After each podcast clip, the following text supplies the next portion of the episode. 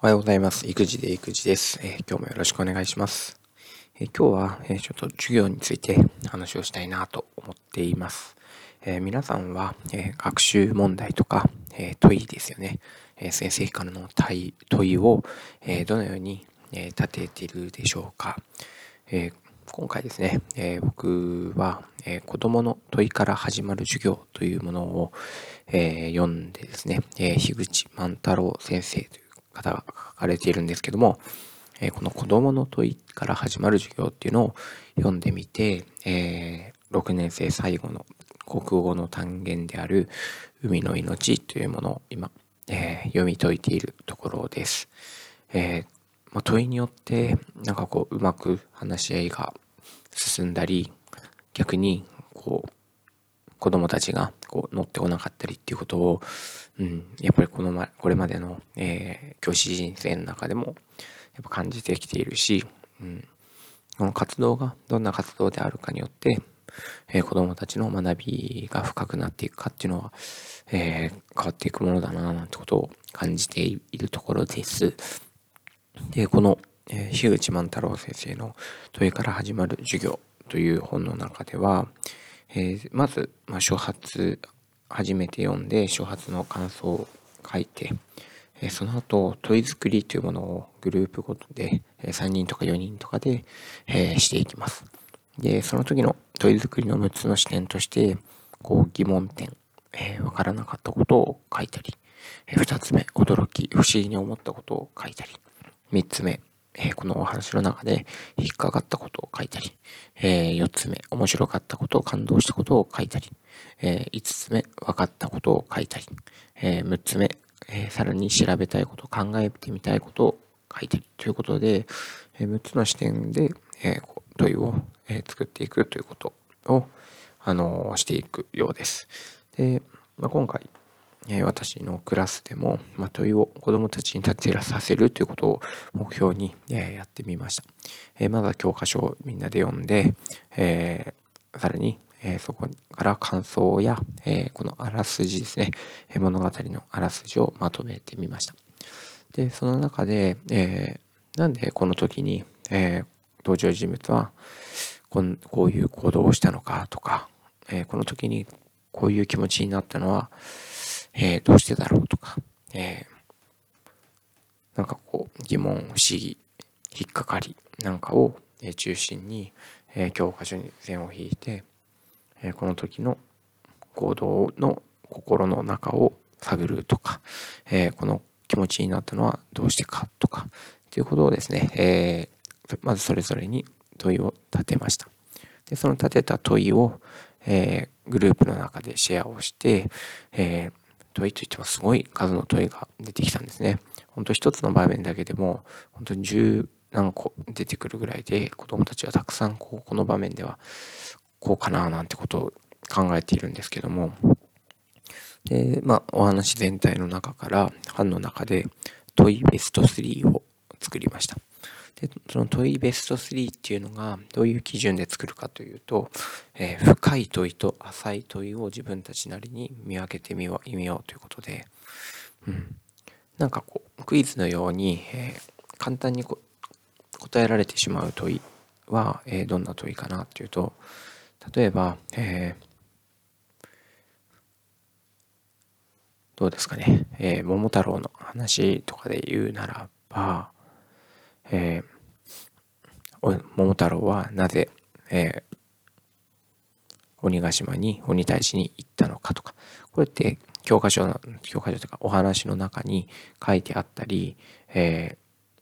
ー、すごく推測することが容易にできることかななんてことも思うんです。まあすごく深く掘り下げていったら難しいのかもしれないですけどあの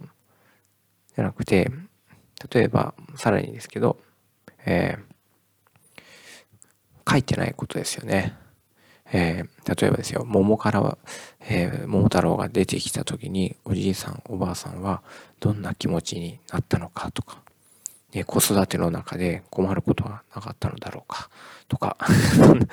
ういうことは、え、なかなかですね、教科書に載ってなかったりとかするので、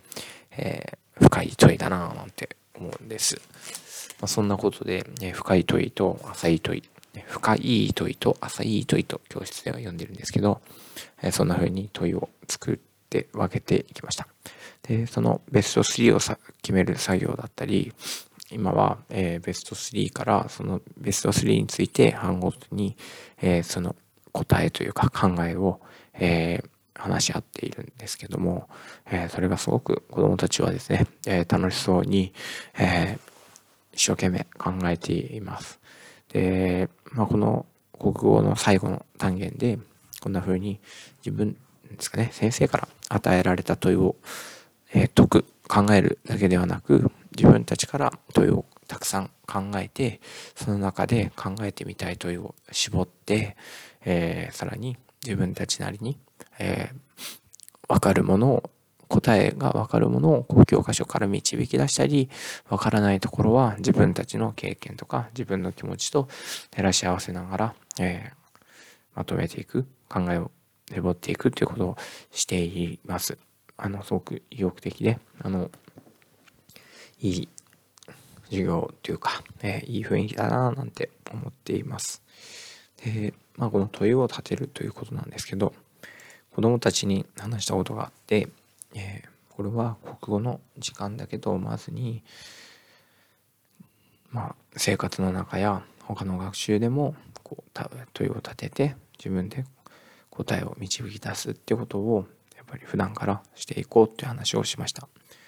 例えば、えー、この時期なのでどうしたら思い出に残る卒業式になるだろうとか、えー、誕生日に喜ばせたいんだけど何をしたらいいんだろうとかえー、僕が手伝いをしたら相手はどんな気持ちになるとか、えー、そんな風にいろんな問いと答えを考えてやっています。で問いを立てると自分なりに答えが出てきてそのことがきっと行動に現れてくるのかななんてことも話をしました。でもその問いを立てて答えを出した時に全てがこう正解かなっていうのはわからない間違ってしまうこともあると思うんですよね。ででも、まあ、国語の授業と同じで相手の人柄とか、えー、環境その場の環境とかこれまでの話の流れなどから推測して、えー、最適な答えをですね自分で選んでいくってことが大事だしそれがよく言われる、えー、考えて行動するっていうことなんだろうなと思います。でもう一つ子供たちに話したことが、えー、知覚動向ね、えー、ともかく動こうなんていうふうに4つの漢字、知る、覚える、動く、考えるという漢字について、え話をしました。え知って、覚えて、動いて、考えるという意味で、えー、子供たちは普段学習で知って覚えてを、えー、たくさん繰り返していると思うんですけど、その後の動いて、またさらに考えるという、えー、ところをやっぱり大事にしてほしいなっていう話をしました。